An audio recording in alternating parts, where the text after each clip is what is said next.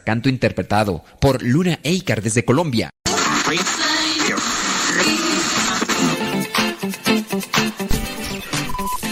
Los sonidos se han alineado. Estás a punto de escuchar el programa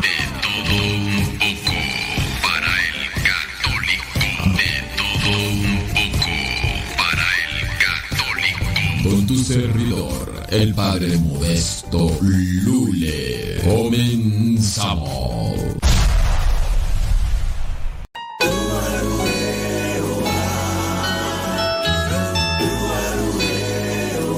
Hola, ¿qué tal? Nosotros somos el grupo Redso y sigan escuchando Radio Sepa. Dios los bendiga y, los, y que nos sigan pidiendo y a todos sus artistas católicos. Hasta la vista.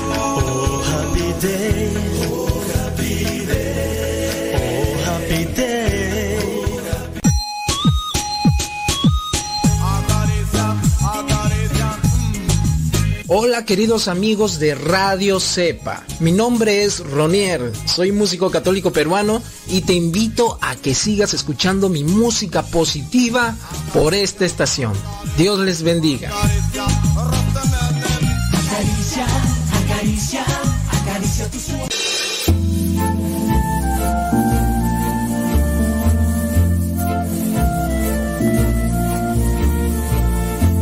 ¿Qué tal hermanos? Dios los bendiga. Mi nombre es Roy Mendoza. Les envío un gran y afectuoso saludo desde la diócesis de Nuevo Laredo y Laredo, Texas. Y les invito a que escuchen mi música aquí en radiocepa.com. Dios les bendiga hoy y siempre. Y cual barro en el alfarero. Tomar tu forma yo quiero en tu perfección de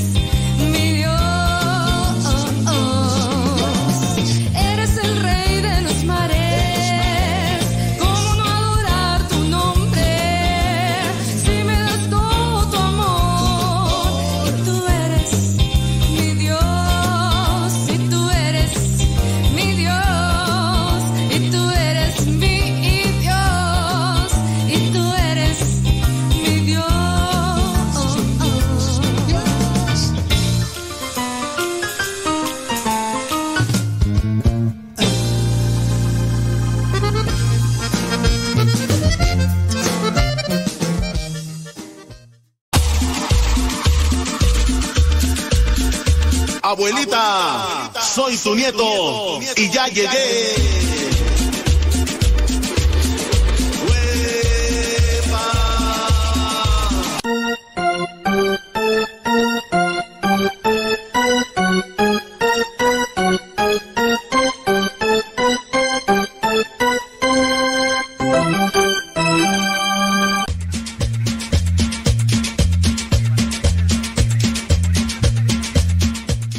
Estamos, one more time. Gracias a los que le dan compartir a la transmisión. A los que siguen en sintonía de mm, Radio Sepa. Y si ustedes siguen la programación, bueno, siguen, siguen los programas por Facebook y YouTube, pues muchas gracias. A veces nos desconectamos de Facebook y de YouTube y, y en Radio Sepa no es que se aumente el número porque digan, ah, pues sabes que ya dejaron de transmitir por Facebook y YouTube. Entonces yo lo que supongo, yo lo que supongo es que eh, son las mismas personas que escuchan Radio Cepa y se van a Facebook y a YouTube a, a chatear, a platicar. Vamos a platicar las cosas de los dos. Entonces, ese es mi pensar. Eso es lo que yo creo y opino. En el YouTube, eh, pues sí, dicen que tenemos, ¿qué tú? 17 mil seguidores. Este, lo ven bien poquito los videos en YouTube, pero... Ahí están si esos 17 mil estuvieran escuchando así en vivo o que los escucharan después los programas, no, pues qué, chido, ¿no? Pero bueno, pero por lo menos 17 mil seguidores. ¿Quién sabe dónde estarán todos esos? Pero a lo mejor lo miraron una vez y dijeron, vamos a seguirlo. Ya después ya dijeron, ah, ya, ¿para qué? Si... Ya, y ya, ¿no? Como por ejemplo los que han visto el diario misionero. Hay veces que hemos llegado a mil visualizaciones en diario misionero. Quién sabe si vean todo el video, ¿verdad? Pero, casi siempre ahí van en los mismos. Que la cantidad más o menos entre 200 y, y 250, a veces 300 y... Dijo una señora, ¿para qué lo veo si siempre pone lo mismo?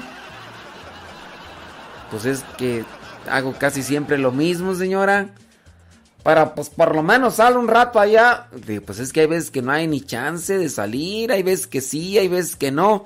Ay, yo por eso ni lo miro. No, es que siempre pasas ahí lo mismo, nomás lo único que le cambia es la fecha, que es martes, que es miércoles del día. Y yo, ah, no hay nada interesante. Pero Véalo, por ejemplo, ayer hice un comentario ahí de, de mi estimado Miguel Pateir que se nos adelantó. Ah, ya, para qué quiero saber eso. Oh, pues, hombre. Pues sí, pues. Pues les comparto mi día a día y lo que hago, y pues aunque sea es lo mismo y todo, ya. Ya, ya lo que sí ya no voy a hacer es presentarles mis quejas porque me da mi regañada, me quieren ya, no, ya mejor, ¿no? Es que, por ejemplo, las veces que he puesto de, me desperté a las 2 de la mañana, ya no me puedo dormir. Uh, empiezan ahí, hasta me quieren, ya, ya por eso, mejor eso ya no lo paso, ya no. Y aunque ha habido a veces que ya me despierto, y mejor eso ya no lo paso, ya no lo paso. Y este, y sí. Y bueno, y este. Mm, y ya, pues, pues, sí. Ya vas, ya, ya para eso, ya no lo veo. Oh, pues, hombre. Pero en fin, en fin, en fin. Gracias a los que son fieles después de mucho tiempo. Y hay muchos que están ahí conectados que de hecho casi a veces no lo escuchan en vivo, sino lo escuchan ya después en la grabación. Ese rato, en la mañana dije algo de Martín Villaseñor. No, no malo, solamente fue una referencia. Y ya después me manda mensaje, dice, dice, no te escucho en vivo, pero sí te escucho en grabado. Dije, ah, bueno. Así sí, Entonces, eh, digamos que el beneficio de pasarlos en YouTube es para que las personas, que, que, los poquitos que son fieles, que de repente a veces no lo escuchan, pues que lo puedan volver a escuchar. Y ese es, digamos que, el beneficio de, de subirlo a YouTube y a, Facebook. Y que también me va a servir para mí, eh, no sé, solo Dios lo sabe, ¿verdad? Que dentro de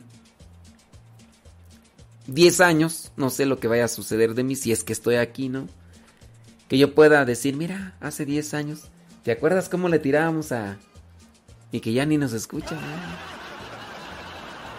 ¿Sí? ¿Te acuerdas cómo le echábamos carrilla? No, imagínate que dentro de 10 años ya todas estas cosas que yo diga ya sean penalizadas, ya ves que pues van cambiando las formas, uh, hasta a lo mejor hasta me puedan demandar, tú a lo mejor en un futuro, si las cosas ya cambian, mejor voy a tener que eliminar el, el canal en un futuro, a lo mejor pues van a decir, era nada más como les hablaba a, a la gente, o sea, puede ser, puede ser. Puede ser. En fin, pues también el diario misionero, pues ay, para, que vean, ¿no? porque sí, hay veces que de repente uno ve personas y que uno dice, bueno, ¿y qué, qué onda de su vida? ¿Qué, no? O sea, no tanto por el chisme, sino pues para... A veces no juzgar o no, no criticar o no, o no levantar falsos o, o así. Ya, por ejemplo, para los que... Mm, ven ahí este... Para los que ven ahí en, en el diario misionero, pues ya saben más o menos qué onda con, con mi vida y, todo. Y, y, si un, y si un día me petateo, pues me voy a petatear un día. Y si ya, ya cuando me petateé, pues ya. Que era nada más.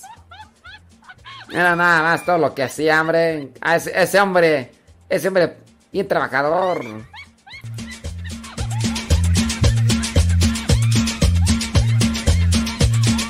Está creciendo.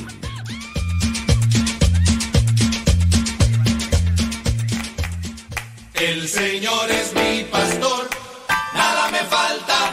El Señor es mi pastor, nada me falta.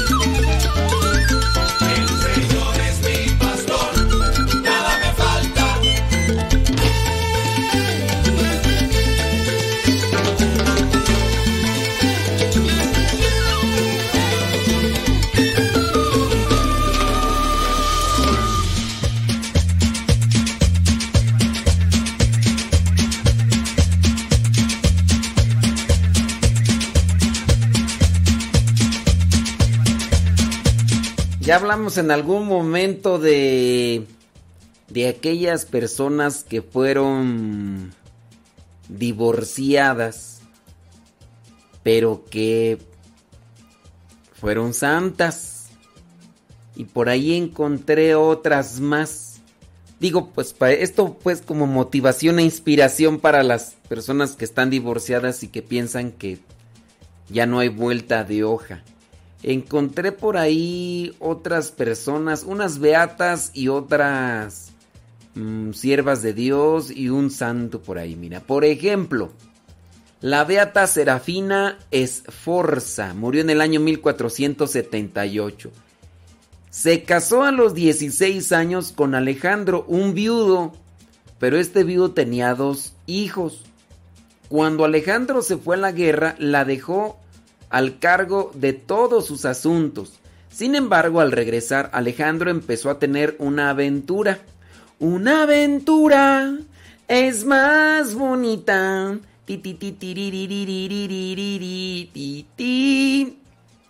Obligó a Serafina a vivir como sirvienta. O sea, después de que la había dejado con todos los compromisos. Y colocó a su amante en su lugar. Mira, o sea, no es telenovela, ¿eh? No es telenovela, es de la vida real. Imagínate, cuando ella se sometió humildemente a semejante trato, ¿cómo? Su santidad hizo que Alejandro se enojara. Así es. Así como, como la actitud de Moisés y del pueblo hizo que, del pueblo de Dios, del pueblo de Israel, se, enojara el, el faraón, ¿no? Así. Bueno, eh, Alejandro se enojó cuando miró a esta, a Serafina toda tranquis, toda ahí. Y entonces se enfureció Alejandro hasta intentar asesinarla varias veces. Óyeme, no. Óigame, no. Ante esto, Serafina dejó de intentar reconciliarse con su marido. O sea, ella todavía buscaba reconciliarse cuando ya se había llevado a la amante allá a vivirla y tenerla como esposa y a la otra tenerla como criada. Entonces se retiró a sus aposentos para llevar una vida de oración. Alejandro finalmente expulsó a Serafina de la casa y la obligó a vivir con las pobres de Santa Clara. Serafina rezaba constantemente por la conversión de Alejandro. Fíjate lo que es. Ay, Dios mío santo. O sea, Serafina, después de, de todo el trato, maltrato, de, humillación, desprecio y todo, Serafina. Señor, ay, te encargo a mi viejo, Alejandro. Finalmente sintió que debía abandonar toda esperanza de que Alejandro cambiaría. Ella fue recibida con las pobres de Santa Clara y asumió los votos de monja. Cierto tiempo después, sí, Cierto tiempo después, Alejandro se arrepintió y pidió a Serafina que regresara. Óigame, no, espérate, espérate. Ya es monja, ya. ¿Qué pasaría con la amante que se llevó a Alejandro allá a sus aposentos? Pues sin duda, la otra sacó el cobre y dijo, mira, acá pudiste haber, pero te vas a... Eh, y pues ni modo. Obviamente Serafina se negó. Alejandro vivió una vida solitaria de penitencia y falleció antes que ella. Bueno, se arrepintió y buscó purificar su vida. Qué bueno. Ella continuó su vida de monja y después como abadesa. Y pues eh, su vida abnegada, sacrificada, penitente, la, llevó a que pues investigaran lo que es su, su, vida y pues mira, ahorita es beata, ella beata. Entonces, una viuda pues sacrificada. Veamos otra, otra beata, ella Columba, Wang, Wang, no, Columba Kang Wang Suk, coreana ella, por eso el apellido, ¿verdad? Coreana conversa al cristianismo que atrajo a Cristo a su hijastro y a su suegra. Su marido, por otro lado, ridiculizaba su fe y terminó dejándola por una concubina. Ah, Coscolinillo el viejo. Columba podría haber quedado consternada por este giro de acontecimientos, al menos por preocupación por el alma de él, pero resultó ser algo providencial. Era ilegal que los hogares nobles, propiedad de mujeres, fueran registrados por las autoridades. Como su marido no estaba, la casa de Columba se convirtió en un núcleo de actividad clandestina. Columba pasó el resto de su vida como catequista, protectora del único y buscado sacerdote de Corea. O sea, ella lo resguardaba. Y como el corazón de su comunidad antes de ser mar eh, y como el corazón de su comunidad antes de ser mártir, aunque murió como mártir con 40 años de edad. Entonces, me imagino que al ayudar a su hijastro y a su suegra a convertirse, pues me imagino que ella se casó con su viejo, estando ya él con un hijo, ¿no? Y pues ayudó a que se convirtiera su hijastro, dice, y a su suegra. Eh, hizo que, que abrazaran la fe, porque acuérdate, pues allá en Corea, pues otras creencias, otra fe, ¿no? Pero así, siendo casada, buscó la vida de santidad y, y ayudó. Ahora vámonos con un santo. Fue San Domingo, San Domingo Ning, granjero vietnamita, murió en el año 1862, cuyos padres lo empujaron al matrimonio. Ahora, Domingo y su esposa eran una pareja terrible y no tardaron en separarse, pues es que los obligaron, pues, hombre. Domingo vivió entonces así, de forma célibe, o sea, sin, sin buscar otra pareja, ni andar ahí de promiscuo y nada, y se dedicó al estudio del idioma chino hasta que fue expulsado de su aldea y finalmente fue arrestado y martirizado. Pero llegó a ser santo, San Domingo, ese es Santo Domingo, ¿no? Santo Domingo Nin, allá en el año 1862. Y por último, por último, vámonos con otra viuda, la sierva de Dios. Ella todavía no es beata, pero es sierva de Dios, Catherine Doherty. Doherty. Murió en el año 1985. Fue una mujer noble allá en Rusia que se casó con su primo. ¿Qué pasó? Primo, primo. Se casó con su primo y trabajó como enfermera en la Primera Guerra Mundial antes de huir de Rusia durante la Revolución Rusa. La pareja se dirigió a Canadá y aunque él era adúltero y abusivo, tuvieron un hijo juntos. No mucho después, Catherine, Catherine dejó a su esposo. Ella se convirtió al catolicismo y obtuvo la nulidad de su matrimonio. Porque, pues, pues varias circunstancias, ¿no? Ella y su hijo se mudaron a Nueva York, Estados Unidos, donde Catherine trabajó con los pobres y para los pobres y luchó por la justicia interracial. Se volvió, a, bueno, se casó a los 47 años y con su esposo fundó una comunidad llamada eh, la Madre Casa Madre. ¿Cómo es Madonna? ¿Qué es Madonna? Mm, señora, ¿no? Señora Madonna, Madonna, señora, Madonna House, entonces sería, mm, ¿cómo sería la traducción tú? Madonna es en italiano, ¿no? Madonna no crees que nada más es la artista y que ya no, Madonna es una palabra en italiano y creo que es, es señora, ¿no? Creo que sí.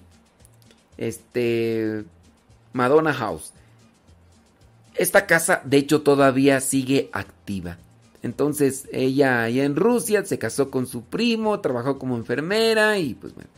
La casa todavía sigue, ella pues ya no, porque pues ya, ya, ya, murió, pero es ser sierva de Dios después de que se ha dedicado a ayudar a los más necesitados. Hablando de la nulidad, ya lo hemos explicado otras veces, pero solamente por aquellas personas que nos escuchan solamente tres minutos o un minutos y se van quién sabe a dónde. La iglesia no anula matrimonios, solamente declara nulos o inválidos algunos, eh, porque no cumplieron con los requisitos, porque fueron obligados, porque fueron forzados, solamente por eso. Y eso se determina en lo que es el tribunal eclesiástico. En el tribunal eclesiástico se analiza toda esta situación y dicen, a ver, pues este no cumplió con los requisitos, entonces, ¿qué procede? Pues que procede que que lo declaramos inválido y, y así pasa.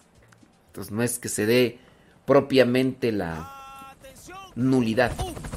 3, 4, 1, 2, 3, 4, 1, 2, 3, 4. Yo estoy loco con mi Dios. Yo estoy loco con mi Dios. Él me da la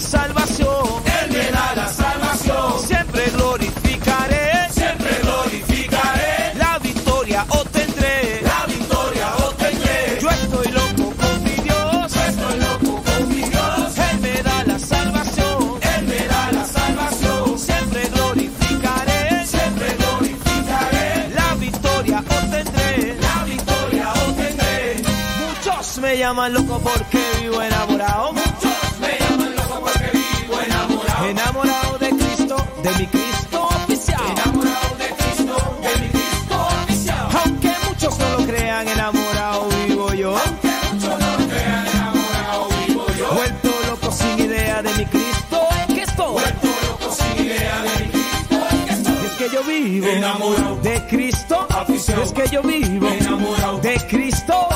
Es que yo vivo Enamorado. de Cristo. Afición. Yo vivo Enamorado. de Cristo.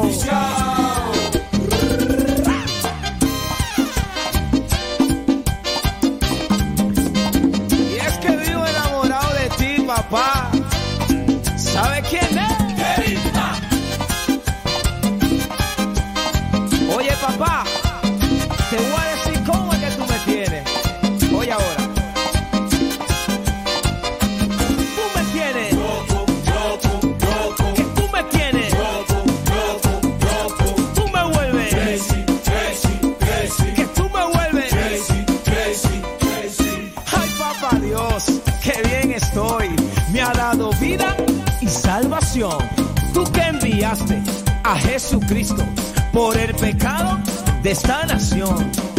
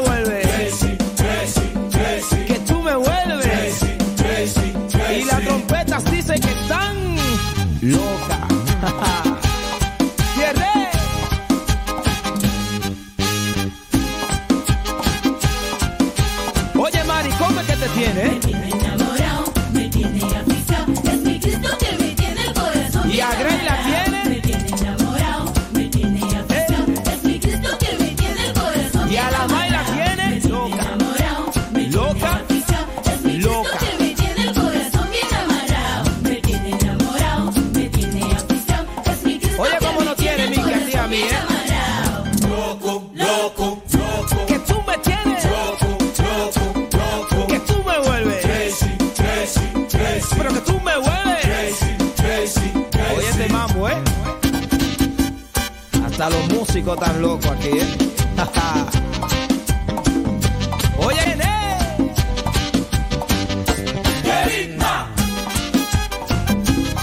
Todo el mundo está loco aquí con papá.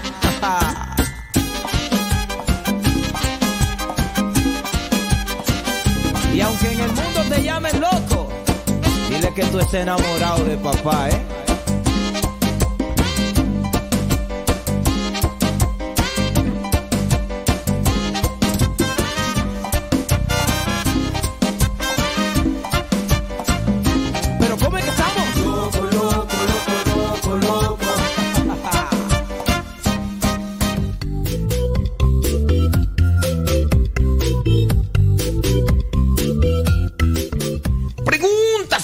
Vámonos con una. Con otra pregunta que tenemos por acá. Dice. eh, hace como cinco años. A ver, a ver, a ver, a ver, ya me, aquí me, me revolví tú. Aquí me revolví con esta. Dice, hola padre. Dice, acá en algunas parroquias la oración del Padre Nuestro lo han hecho canto, le han puesto música. La cosa es que para que les den los tiempos en la oración, la han modificado. Han modificado la oración. Hace como cinco años se prohibió cantar la oración, pero algunos sacerdotes la siguen promoviendo. ¿Qué se hace en estos casos? Miren, eh, dice la instrucción general del misal romano que como tal sí se puede rezar el Padre Nuestro. Eh, perdón, sí se puede cantar el Padre Nuestro. Pero el problema no es tanto en que se cante o no. El problema es cuando se utilizan mm, melodías y, y agregan otras cosas. Mira, una de las que sí está prohibida es cuando met- meten aquella rola, ¿cómo se llama tú? Eh, ruidos del silencio o silbidos del silencio o voces del silencio. Padre nuestro, tú que estás en los que aman la verdad. Tararara, tana, ta. Ok, le cambiaron la letra, le pusieron una melodía que no es litúrgica porque esa pertenece a una canción secular, no sé si del Perú, no sé de dónde, pero le metieron esa melodía y Padre nuestro, tú que estás en los que aman la verdad.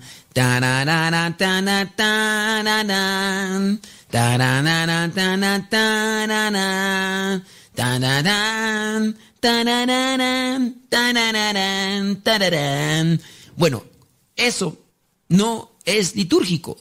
Ese es un abuso litúrgico. No se debe de hacer. Ahora, si tú dices, ya lo prohibieron que se haga y todavía lo siguen haciendo. También hay que checar, pues, entonces, el, el Padre Nuestro cantado sí se puede cantar, pero en el tono gregoriano. Desde se puede utilizar fieles a la recomendación del Salvador y siguiendo su divina enseñanza, nos atrevemos a decir, Padre nuestro, ese es tono gregoriano, se puede utilizar. ¿Saben? Hay en ocasiones ritmos que se meten en la misa para hacerla, se le dice tropicalizar, cuando quiere ponerse un contexto así. Eh, por ejemplo, hay lugares donde celebran la misa con mariachi y tú entras a la misa y la verdad no distingues si estás en Garibaldi, en la Plaza Garibaldi acá en México, o si estás en una misa, o estás en una iglesia. Y entiendo, o sea, si te gusta el mariachi y eres de México, dices, qué bonita misa, o sea, pues sí, de gusto, pero hay que tener la diferencia. Porque algunas personas se quieren quedar más con el sentimiento, con el gusto de qué bonita misa, ay, qué bonito. Igual que cuando les toca a un padrecito que le avienta galleta, ¿no? Y bien emocionado. Y dicen las, algunas personas, dicen, uy, qué misa tan bonita, esta sí es misa, no como las que tenemos allá en el rancho. Porque el padre viene emocionado y todo. Y se quedaron solamente con la emoción. No se quedaron con algo que realmente nutra el espíritu, el alma. Cuando nosotros vamos a misa, debemos tener presente que vamos a tener un encuentro con Dios. Y si vamos a tener un, un encuentro con Dios, que aproveche de manera que reflexionemos en, en lo que es la espiritualidad, también reflexionemos en lo que son las cosas sagradas, que aspiremos a las cosas del cielo, que no sé, en algún momento de oración, no que sienta, porque hay algunos que quieren sentir fuego así, que se les queme el corazón y, que hasta se desmayen y empiecen a patar. No, no tanto eso. Digo, no dudo que Dios se manifiesta, sí, con el fuego del, del Espíritu Santo, pero una cosa es distinguir lo que es la emoción. Yo puedo decir, mm, abrí mi corazón, fui a una misa y en la misa el Padre reflexionó sobre esto y me está dando vueltas y vueltas y eso me llevó a confesarme de algo que no había confesado y que yo pensé que ni era pecado, pero descubrí que es pecado y ya te fuiste a confesar. Ahí tuviste un provecho espiritual con respecto a lo que dijo el Padre en la homilía. O en tener en presente hay cosas que hay que agregar en nuestra vida o hay que quitar en su caso. Agregar, no sé, más oración, más piedad, pero quedarse solamente con, ay, estuvo bien bonita la misa. Había un coro, había unas sopranos.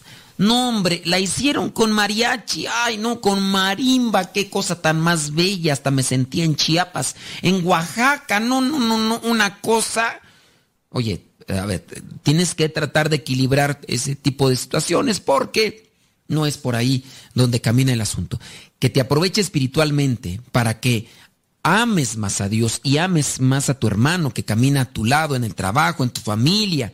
Que los cantos te lleven a interiorizar, a reflexionar, a hacer oración. Si nada más te quedaste ahí alabando y meditando. Por eso nos hace falta mucha formación e instrucción.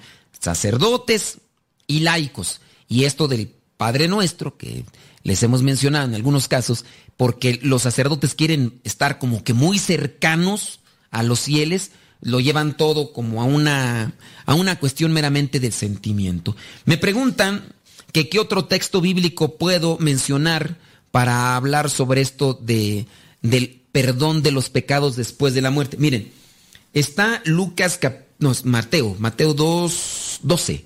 Mateo 12, 32. Mateo 12, 32 dice, Dios perdonará incluso aquel que diga algo en contra, algo contra el Hijo del Hombre. Pero al que hable contra el Espíritu Santo, no lo perdonará ni en el mundo presente, ni en el venidero. Fíjense, fíjense cómo está el versículo. Quien diga algo en contra, contra el Espíritu Santo, Dios no lo perdonará ni en el mundo presente, ni en el venidero. Aquí, ¿por qué dice ni en el venidero? O sea, si dices algo contra el Espíritu Santo, no te van a perdonar ni aquí ni allá. Eso, entonces, habrá algunos pecados que sí se perdonan en el mundo ven- venidero después de la muerte. Ahí la iglesia interpreta sí. En el venidero entonces también habrá pecados que se puedan perdonar. Por eso, dentro de lo que es, no está la palabra purgatorio en la Biblia, pero la iglesia refiere a un lugar de purificación. En Macabeo, en Macabeo, segundo libro de los Macabeos, capítulo 12, versículo 38, fíjense, está más o menos conectado, Mateo 12, 32, allá 38, refiere eso, de la oración, los sacrificios por aquellos que murieron y que están en pecado, pues para que Dios perdone sus faltas, para que perdone sus errores cometidos en esta vida.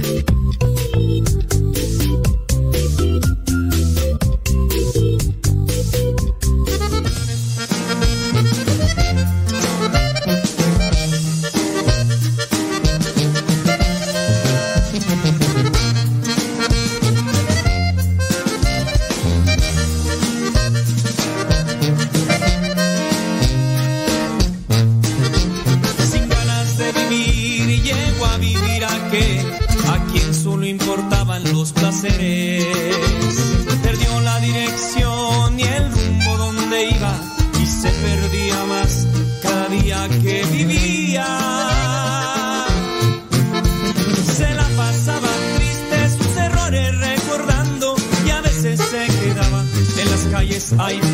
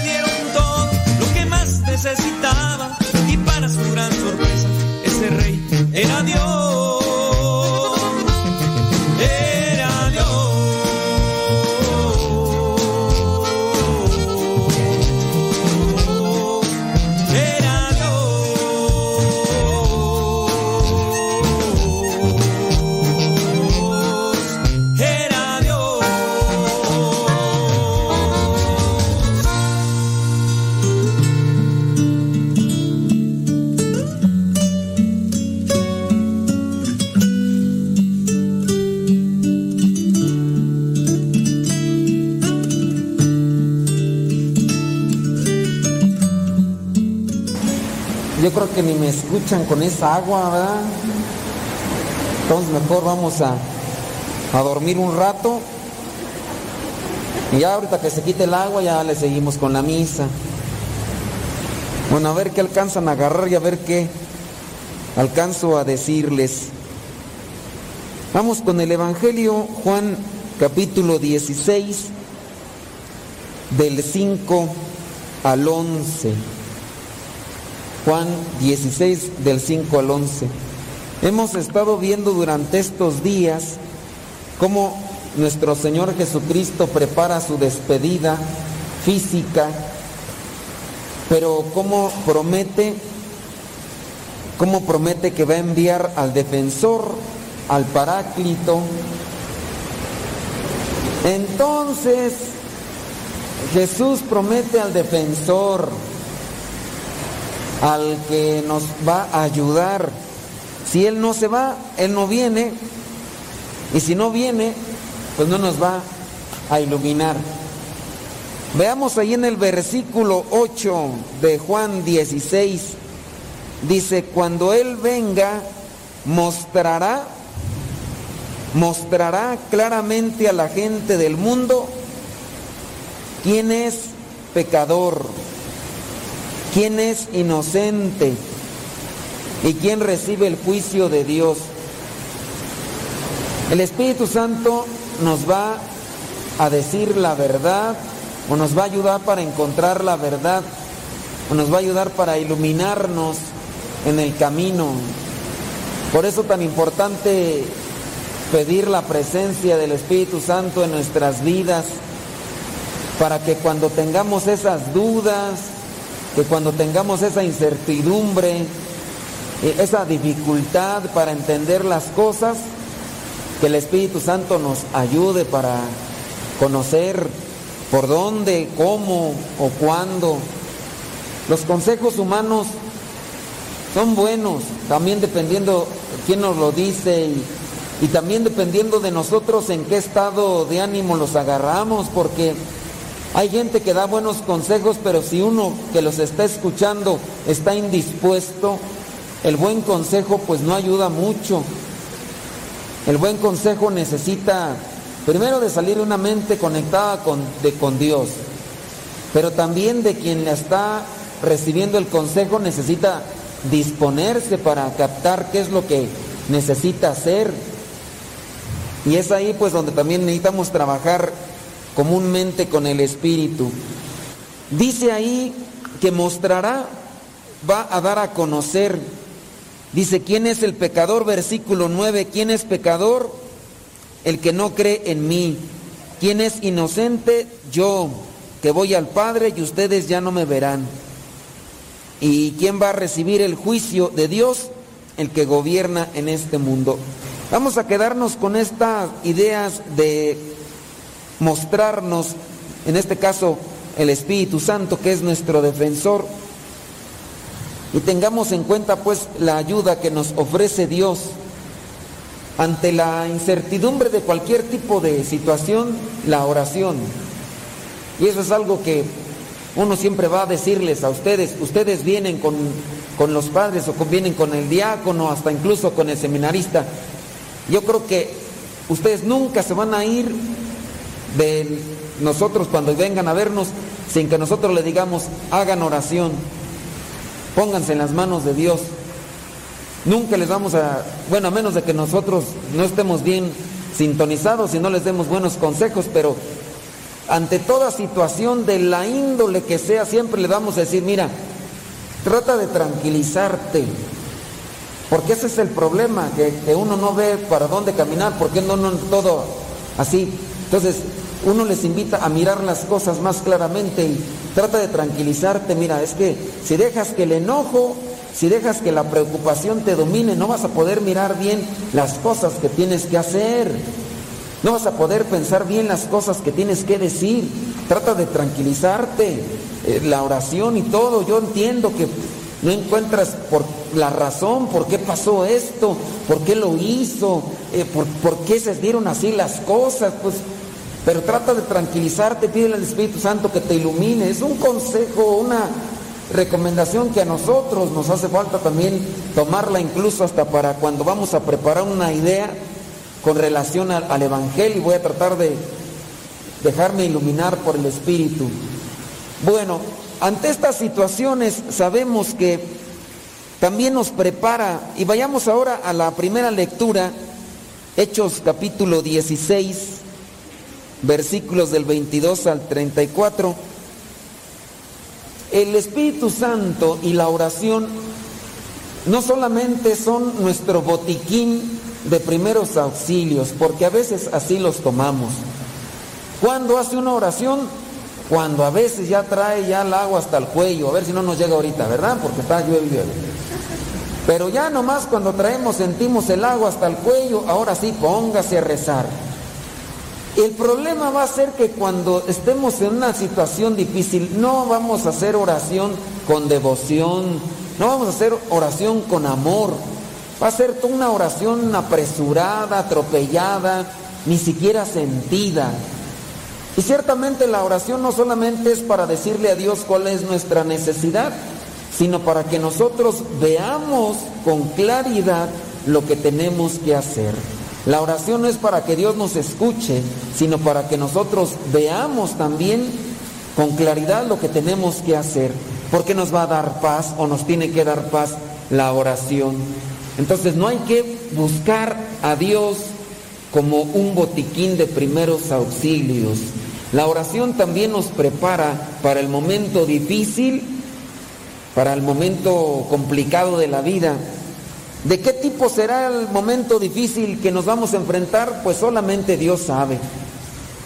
Solamente Dios sabe el momento en el que nos va a tocar, no sé, tener que sufrir la muerte de un ser querido o a lo mejor una injusticia, que a lo mejor te levantan calumnias, que a lo mejor te echan a la cárcel por mentiras o cosas que pues una veces no, o a lo mejor Dios no lo quiera, ¿verdad? pero vas manejando, te choca uno y se echa la fuga y te deja ahí con el problema económico y todo. Pues no sé tantas cosas que puedan cruzarse, pero la oración sin duda nos va a ayudar para amortiguar los momentos difíciles. Veamos en esta entonces, en esta primera lectura, ahí en el capítulo 16 de los Hechos, versículo 22, dice, entonces la gente se levantó contra ellos, estamos allí hablando de Pablo y compañía, y los jueces ordenaron que le quitaran la ropa y los azotaran con varas. ¿Cómo podríamos enfrentar este tipo de injusticia? Pues con mucha paciencia. ¿Y de dónde vamos a agarrar la paciencia? No la vamos a agarrar en el último momento. Por eso la oración incluso nos prepara para el momento difícil. Ellos soportaron esta humillación. ¿Qué andaban haciendo de malo Pablo y los demás? Nada, solamente andaban anunciando la buena nueva. Y por eso fueron merecedores de darles unos buenos golpes, los azotaron con unas varas. Pues me están haciendo esto, ¿qué más hago? Me pongo a gritarles, me pongo a ofenderlos, a decirles de cosas, de malas palabras, como a veces es el impulso meramente carnal, humano. Me están diciendo cosas que no son justas. ¿Y qué le viene a uno a la mente? Pues empezar a decir malas palabras. Por ahí hace poquito una persona, este, me levantó ahí un falso, una calumnia. Y yo pues se me ocurrió decirles que denunciaran esa página en Facebook. Pero unos no se contentaron con denunciar la página. Se fueron y le mentaron la madre a la gente que había hecho esa página, digo. Y ya el otro pues se sintió todo ofendido porque dijo ya que el cura, que no sé qué, que me echó a su gente. Y empezó a mostrar ahí los mensajes que les habían mandado. Y algunos, pues quién sabe quiénes serían, ¿verdad? Ahí, pero se agarraron ahí a la madre a la persona que hizo la página. Pues ya eso, aunque uno lo piense, ¿verdad? No hay que decirlo, nomás hay que... pues sea, sea, eso no trae solución. Pues yo digo, la gente ahí levantándome falsos, que no sé qué cosa. Bueno, pues ustedes los que ya nos conocen de Eh, bueno, ya para qué les cuento el chisme, ¿verdad? Ustedes a lo mejor algunos de ustedes sí van a querer saber el chisme, pero ¿para qué no me escuchan en la radio? Ahí sí les dije el chisme. Pero sí, yo empecé a mirar las calumnias y dije, "Ay, desde que entré al seminario me la vivo encerrado en el cuarto, ahí en la... Me ordenaron sacerdote de ahí, de aquí no salgo, ni al Oxxo voy. Y me andan ahí achacando ahí que... Ay, bueno, pero en fin. Gente que no conoce y que nomás habla por quién sabe qué cosa. Una persona ahí, alguien me quiso defender y dice, lo que pasa es que le tienes envidia al padre. Y el fulano o la fulana, no sé quién esté detrás de esa página, dijo, ¿de qué le voy a tener envidia? Dinero no tiene. Y guapo no es. Dije, no, de todo lo que escribiste, eso fue la única verdad que dijiste. ¿eh? Ni dinero ni guapo. Pero bueno, son cosas que pues, uno ya no... Entonces, hay que buscar la oración para cuando vengan este tipo de cosas, pues incluso hasta mirarlas con humor. Y si uno sabe bien que ha hecho las cosas bien, pues uno no tiene ni por qué. Entonces la oración nos prepara para los momentos difíciles. ¿Qué momento difícil se atravesará en mi camino, en mi vida? El que sea. Si estoy bien agarrado de Dios, aguanto los guamazos y me preparo para hacer una defensa buena y sincera y justa. En este caso, estos hombres fueron golpeados, azotados, humillados, ay, tranquilos. Ellos, y fíjense, tanto así que su actitud de paz logró conquistar el corazón de aquellos que estaban cerca. Sin duda la predicación a veces que más impulso tiene, la predicación que más empuje tiene es la que se hace con la misma vida. Porque nosotros pues sí preparamos discursos, preparamos el tema muy bien, muchos conceptos. Hay veces que nos esmeramos y está bien. Andan buscando consejos, consejitos, ejemplos para decirlos en los temas bíblicos. Está bien. Esfuérzate por preparar tu tema bíblico lo mejor que sea. Pero esfuérzate más en vivirlo. Porque si nada más buscamos conceptos e ideas, vamos a dejar a la gente contenta, pero hay que mejor cautivarla con lo que Dios hace en nuestros corazones, que eso es lo que Dios quiere. Bueno, dice el versículo 23, después de haberlos azotado mucho, no fue un cualquier golpe, fue mucho, los metieron en la cárcel y ordenaron al carcelero que los vigilara con el mayor cuidado. Al recibir esta orden, el carcelero los metió en el lugar más profundo de la cárcel y los dejó con los pies sujetos en el cepo.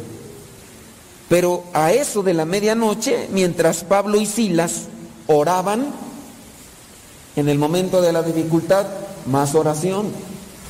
Y no solamente en eso, ¿verdad? Sino antes. Oraban y cantaban himnos a Dios. Yo les pregunto, ¿quién de ustedes que ha estado en una situación difícil se ha puesto a cantar? Se ponen a chillar y a decir, pero ¿por qué esos hijos de su... Pero allá yo no...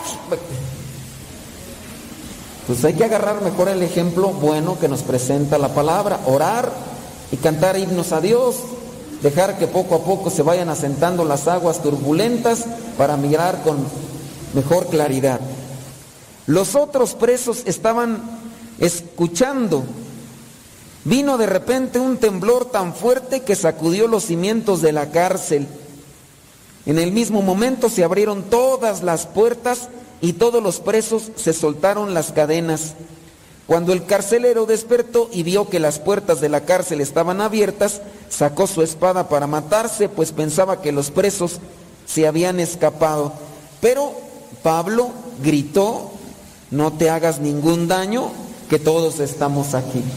Un corazón lleno de Dios buscará siempre hacer el bien, incluso aquellos que le maltratan o que le levantan calumnias o que les hacen cosas malas. No porque en este caso el que estaba ahí como guardián ahí se iba a acabar. A ver, uno con una mente maliciosa con, con una lógica humana que hubiera pensado, híjole, ya se va a matar el carcelero. Que hubiéramos pensado, sí, que se mate para salir todos. Órale, apúrale, hijo de la. Uno hasta podría pensar ese tipo de cosas. Pero cuando ya Dios nos ha tocado el corazón y nos ha cambiado los pensamientos, no importa quién sea la persona, uno tiene que buscar hacer el bien. Y creo yo que ese es el termómetro para saber cuánto nuestro corazón está lleno de Dios. Desde el momento mismo en el que nosotros buscamos el bien, aún en las personas que nos han hecho mal o que nos han dicho cosas malas. Ese es el termómetro para saber cuánto nuestro corazón se ha llenado de Dios. De aquella persona chismosa, argüendera, aquella persona que a lo mejor te robó, o a lo mejor aquella persona que, que hizo cosas pues que no eran buenas, pues no importa. A lo mejor le hizo algo a tu familia, a tus hijos, o a tus papás, o hizo algo en el pasado y tú todavía le guardas rencor. Pero ya desde el momento en el que tú buscas el bien de esa persona, eso es como para poder decir, mi corazón ha sido tocado por Dios, porque ya no, a pesar de que uno pudiera decir, te lo mereces, mendigo, pues no, uno busca el bien. Entonces Pablo le gritó, no te hagas ningún daño, todos estamos aquí. Entonces el carcelero pidió una luz, entró corriendo y temblando de miedo se echó a los pies de Pablo y de Silas. Luego los sacó y les preguntó, señores, ¿qué debo hacer para salvarme? Por medio de, los, de la caridad, por medio del amor, por medio de la paciencia, se pueden conquistar más corazones. Ahí es donde uno debe de trabajar, a ver qué actitud tengo ante esta situación. Por medio de la caridad, del amor, se pueden conquistar más corazones. Y eso es lo que nos hace falta trabajar. Hay que pedirle pues al Espíritu Santo que nos ilumine cómo actuar ante esta situación. Ustedes que tienen sus hijos rebeldes, geniudos, berrinchudos, a lo mejor hijos cabezones, y ustedes a lo mejor gríteles y gríteles y regáñenlos y regáñenlos y nomás no entienden. Pues a mí se me hace que a lo mejor por ahí hace falta también cambiar la manera como decimos las cosas. Puede ser que a lo mejor las lágrimas convenzan más, la oración convenza más que los gritos, reproches y hasta malas palabras de ¿por qué no me entiendes? Pero por me vas. Acaba de pasar el 10 de mayo, ¿no? Y yo creo que muchos miramos esas listas de frases de mamá, me vas a sacar las canas verdes y cosas de esas, muchos gritos de mamá, golpes de mamá y todo, y pues todos mal hechos ahí andamos, ¿verdad? Pero yo creo que la hora ya, por eso la sacamos, porque sabemos que esas palabras muchas veces nada más nos quedaron en el recuerdo, pero así como que ayudar, ayudar, pues quién sabe, ¿verdad? Cada quien tendría que irle midiendo el agua a los camotes. Entonces el carcelero entonces ya dice, luego lo sacó, preguntó, dice, y ellos contestaron, cree en el Señor Jesús y obtendrás la salvación, tú y tu familia. Y les hablaron del mensaje del Señor a él y a todos los que estaban en su casa. A esa misma hora de la noche el carcelero les lavó las heridas y luego él y toda su familia fueron bautizados. Cómo Dios trabaja, pero para que Dios trabaje de esta manera, pues no es algo espontáneo o así tan al vapor. Es Dios que trabaja primero en estos hombres, en Pablo, Silas y los demás. Pero también el Espíritu trabaja en las personas que están recibiendo el mensaje. Ayer mirábamos el pasaje, ¿no? De también de esta primera lectura, esta mujer que era vendedora, comerciante, Dios la tocó en su corazón. Pidámosle a Dios pues que toque el corazón de aquellos a los que queremos llevarles el mensaje. En este caso el carcelero, que por medio de las cosas que yo diga o que yo haga, Dios le hable y que busquen la salvación. Es un trabajo en común, creo yo, siempre buscar preparar nuestra manera de decir las cosas, pero también que por medio de nuestros actos las personas encuentren el mensaje de Dios. Pues hay que ir disponiendo, no solamente preparar nuestros corazones para este tiempo que ya se acerca de Pentecostés, porque pareciera ser que ya, ya está cerca Pentecostés y vamos a hacer la novena, ¿no? Y ya pasó Pentecostés, olvídate de novena del Espíritu Santo, olví- olvídate de- del Espíritu Santo, ya no lo invoques, ya, ya acabó, ya pasó Pentecostés. Y pues no, pues eh, la promesa de Jesús es para que el Espíritu Santo esté siempre en nosotros. ¿Cuánto invocamos al Espíritu Santo? Ustedes no tengan miedo de, de invocar al Espíritu Santo, es que a veces entre nosotros somos medios, eh, un tanto así, medio prejuiciosos, porque a veces eh, uno agarra la oración del Espíritu Santo y por cierto tipo de malas eh, formas de orar, ya no se quiere orar al Espíritu Santo, porque luego dicen, eh, uno del Espíritu Santo, ahí ya empezó con sus loqueras. No, ustedes no, no tengan miedo, porque si dicen, ah, ya están como aquel grupo que, que se tira al suelo y empiezan ahí como chinicuiles a retorcerse. No, pues hay que pedirle al Espíritu Santo la manifestación sin duda interior. Ya, yo no dudo, ¿verdad? Porque El Espíritu Santo se puede manifestar, así que si me caigo y empiezo a patalear como chinicuil, eh, puede pasar. Pasó con un, un conocido que, que tengo, es renuente para la misa, renuente para la misa. Y un día lo hicieron ir a misa, no, a un retiro, porque sus hijos iban a hacer la primera comunión. No quería ir, pero dijeron, si no vienen los papás, a los hijos no les van a dar la primera comunión. Entonces fue obligado. Entonces llegó al retiro, escuchó los temas de mala gana, pero pues al final escuchó. Y al final dijo el padre, a ver, todos los papás, padrinos, pónganse de rodillas, les voy a hacer la imposición de manos para invocar el Espíritu Santo. Y llegó con aquel señor, y aquel señor, en cuanto le pusieron las manos en la cabeza, dice que sintió como un fuego, así como calor, se cayó el señor, de rato despertó y toda la gente lo estaba rodeando, dijo, ¡ora! Pero el señor así sintió mucho fuego.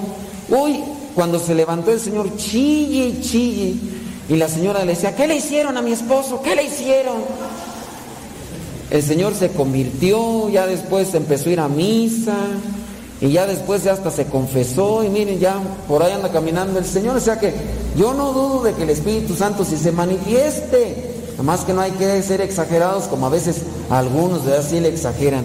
Pero no tengamos miedo al invocar al Espíritu Santo porque Él hace muchas cosas buenas, nada más que a veces nosotros nos resistimos para que Él actúe. Que el Espíritu Santo trabaje si nosotros le dejamos trabajar y que sea sobre todo para alcanzar la santidad y ayudar a los demás.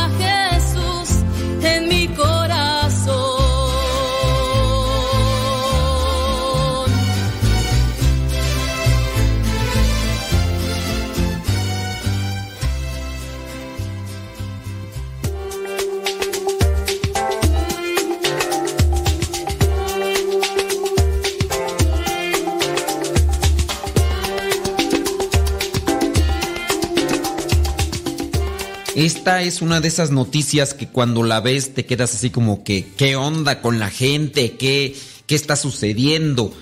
Lo que les vamos a contar ahora es un tipo testimonio.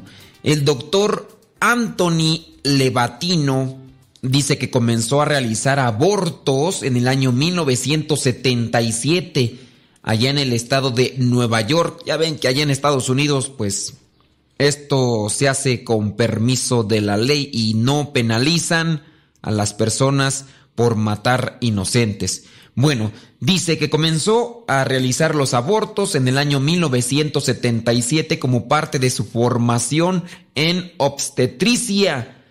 Después de licenciarse en el año 1980, o sea que este fulano empezó a hacer abortos incluso antes de titularse. Tras licenciarse, dice en el año 1980, continuó practicando abortos, primero en Florida, después en Nueva York.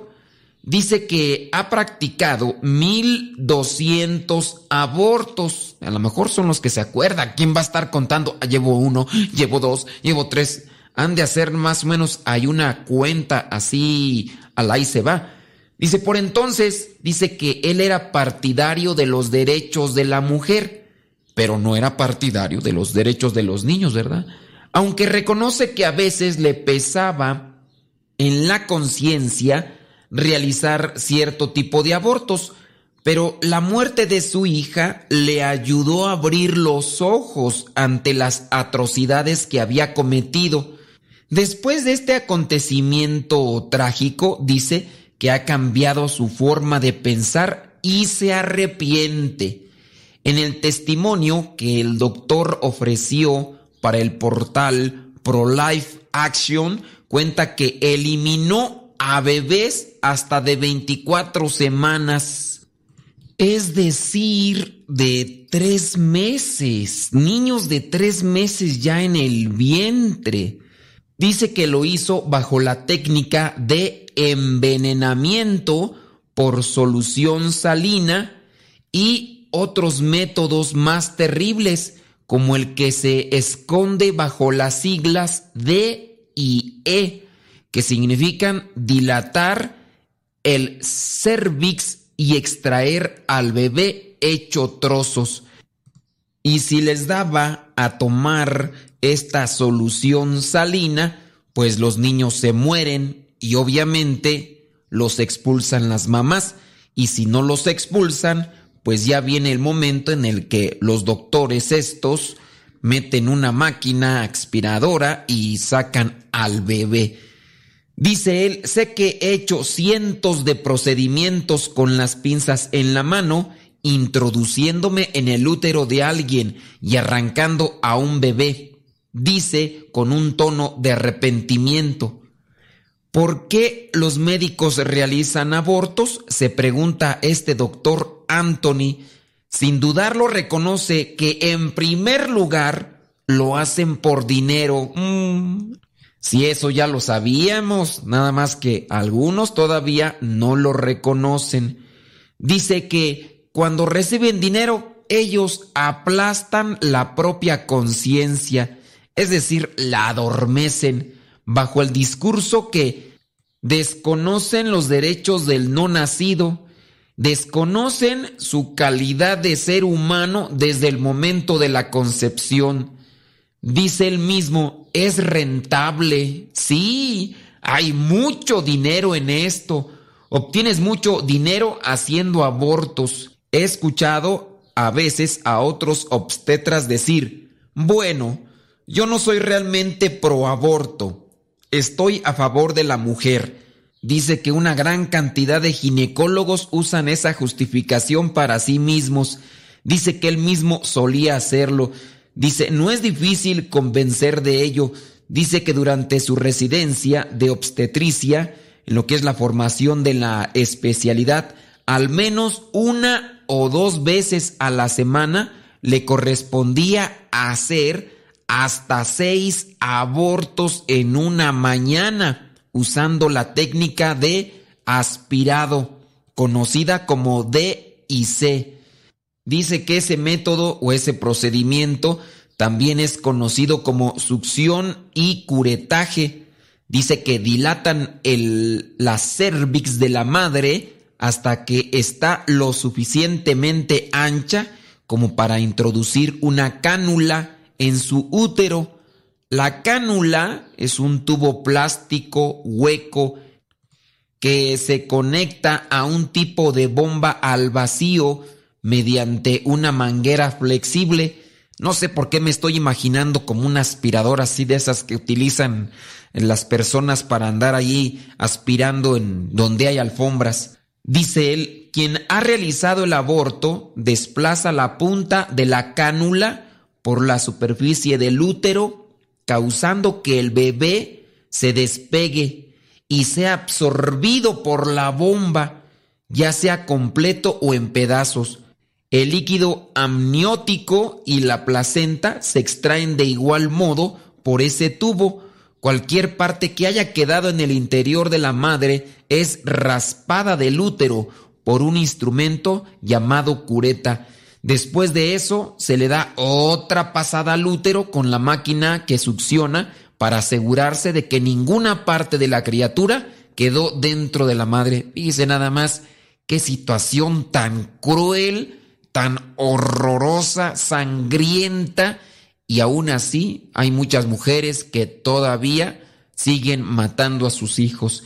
Dice que al realizar estos procedimientos tuvo algunas complicaciones, dice como todo el mundo, dice que llegó a perforar algunos úteros, hubo sangrados, infecciones y más. Dice él, solo Dios sabe cuántas de esas mujeres son ahora estériles. Ahí está. También la mujer se pone en riesgo. Quizá a lo mejor en ese momento quieren matar a ese pobre niño inocente y después querrán tener algún bebé, pero ante estas situaciones ellas mismas reducen las posibilidades. Levantino, este doctor, recuerda que ya en su periodo de formación le causaba conflicto realizar las prácticas abortivas mediante la solución salina. Sin duda hasta él mismo ya se daba cuenta de qué tan atroz era ese procedimiento. En especial dice que vivía un conflicto al practicar la técnica de inyectar esa solución salina a la madre. Dice, veías nacer un bebé entero muerto por envenenamiento y buena parte de su cuerpo quemado. Imagínese, es como un tipo ácido que sin duda va haciendo o va provocando la muerte dentro del vientre a este niño. Dice, y a veces los niños salían vivos. Era algo aterrador que me revolvía el estómago y me afectaba mi vida.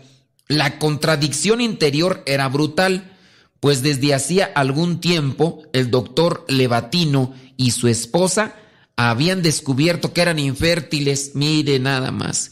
Llevaban dos años y anhelaban ser papás. Dice que empezaron a buscar desesperadamente un bebé para adoptar. Empezaron a buscar un bebé para adoptar cuando él mismo estaba asesinando a muchos. Él en su testimonio presenta que tiraba la basura a los bebés, pero bien sabemos que los bebés que se están abortando no los tiran a la basura, los están utilizando para muchas otras cosas, entre ellas aquellas cremas de rejuvenecimiento, para hacerse más joven, pues hombre. Normalmente dice la práctica profesional de un obstetra incluye ayudar y acompañar a las personas que desean ser padres. Es decir, cuando llega una persona y quiere ser mamá, papá, bueno, pues los acompañan. Dice, utilizan una máquina de ecografía, que es una herramienta habitual de la cual se sirven para tener o realizar esa tarea buscando el cuidado de la salud de la madre y del ser humano que se va gestando en su vientre.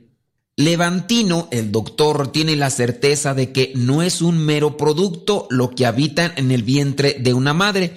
Y es que si ustedes bien han escuchado, así es como le llaman, ya no le llaman bebé, ya no le llaman un ser humano, le llaman producto.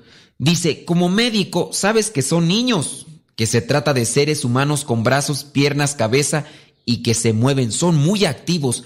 Cada vez que escaneas hacia abajo en el útero de alguien, lo reafirmas, porque ves los niños allí, ves los corazones palpitantes, brazos, dice, los brazos abrazándose. No hay mejor noticia para mí que mostrar un latido del corazón y decirle a los papás o a la mamá, su bebé está muy bien Dice que como ginecólogo lo hace continuamente y entonces cuando realiza esas acciones, una hora quizá más tarde, cambian su ropa y ahora entran a una sala de operaciones donde está otra mujer.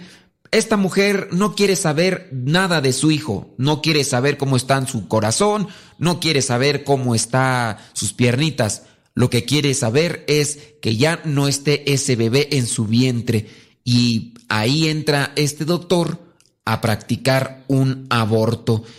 Si tienes algo de corazón, te afecta, pero pues por eso los doctores, algunos de ellos, se van de alguna manera anestesiando la conciencia y ya no sienten nada. Finalmente dice que ellos, después de pasar por varias agencias de adopción sin éxito. Imagínese, él mataba a los niños y no podía adoptar uno. Dice que Levantino y su esposa decidieron contactar personalmente a los 45 obstetras de la ciudad, confiando en que alguno de ellos tuviera información de un bebé disponible para adopción privada. Tras cuatro meses de espera, la estrategia dio resultado. Dice que un día recibieron una llamada y que nunca va a olvidar ese día. Tres días después ya habían adoptado una saludable niña pequeña. Dice que estaban muy felices y la llamaron Eder. Tras graduarse, Anthony se asoció con un ginecólogo que era conocido por su habilidad en la técnica de abortos que extrae a los bebés en trozos. El negocio, dice, crecía y en paralelo la familia también, pues contra todo pronóstico, la esposa, después de andar buscando por aquí por allá y utilizar muchos métodos y formas, dice que su esposa quedó embarazada y nació un hijo. Entonces ya tenían una niña que habían adoptado y después la señora pudo tener un hijo. Bueno, Anthony no estaba cómodo con su trabajo, pero dice, pues necesitaba dinero porque la familia había crecido y así permaneció en ese negocio oscuro los años siguientes. O sea, ya le dolía, ya sabía que estaba mal, pero era más su importancia del dinero que otra cosa. Dice que fueron alrededor, o sea, alrededor podemos decir más, ¿verdad?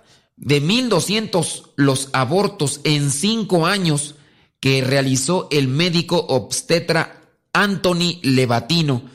Pero hubo un hecho en su vida que lo cambió todo. Fue la muerte de su hija. Dice que la vida parecía pues fenomenal para Anthony su esposa, pero la desgracia ocurrió un 23 de junio del año 1984 Dice que tenía turno ese día, pero estaba aún en casa con algunos amigos antes de partir. Dice que los hijos de todos ellos jugaban en el fondo del patio. A las 7.25 de la noche escucharon el chirrido de los frenos de un automóvil frente a su casa. Salen fuera de la casa y encontraron a Eder, la hija de este matrimonio, la muchachita que habían adoptado, tirada en la carretera. Pues hicieron como doctores todo lo que pudieron, pero ella lamentablemente murió. Dice él, cuando pierdes un hijo, tu hijo, la vida es muy diferente, todo cambia. De repente la idea que tenías de la vida de una persona se vuelve muy real. No es un curso de embriología más, no es solo un par de cientos de dólares, es la cosa real, es tu hija y a ella misma es a la que entierras. Después dice de ver morir y enterrar a su hija de seis años, solo pensar después, ya cuando estaba en su trabajo, pensar en tomar las armas para eliminar vidas humanas, dice que para él era una tortura. Dice, yo perdí a mi hija, alguien precioso para mí, y ahora él iba a tomar al hijo de alguien para destrozarlo, desgarrarlo dentro del vientre de la mamá. Dice, estaría matando al hijo de alguien, pero él empezó a sentir como si fuera un asesino a sueldo. Sí, comenzó a sentirse como un asesino a sueldo. Eso es exactamente lo que era entonces y lo recapacitó. A partir de ese momento, el doctor Anthony abandonó toda práctica de aborto y desde el fallecimiento de su hija Eder comenzó a dar su testimonio en defensa de la vida en diversos medios de comunicación y conferencias públicas que están disponibles en internet por si tú quieres buscarlas. Este señor, como vemos, pues habla inglés, pero sin duda podrás encontrar algunos testimonios que son traducidos. Tuvo que pasar por diferentes situaciones difíciles en su vida para recapacitar. Quizá muchas de las veces nosotros tengamos que pasar por sacudidas, pero no hay que esperar a esas sacudidas, estos testimonios nos tienen que ayudar a reflexionar. Hay que valorar la vida, hay que ayudarnos unos a otros para que así nosotros rescatemos la vida de aquellos seres inocentes que están en el vientre de la mamá.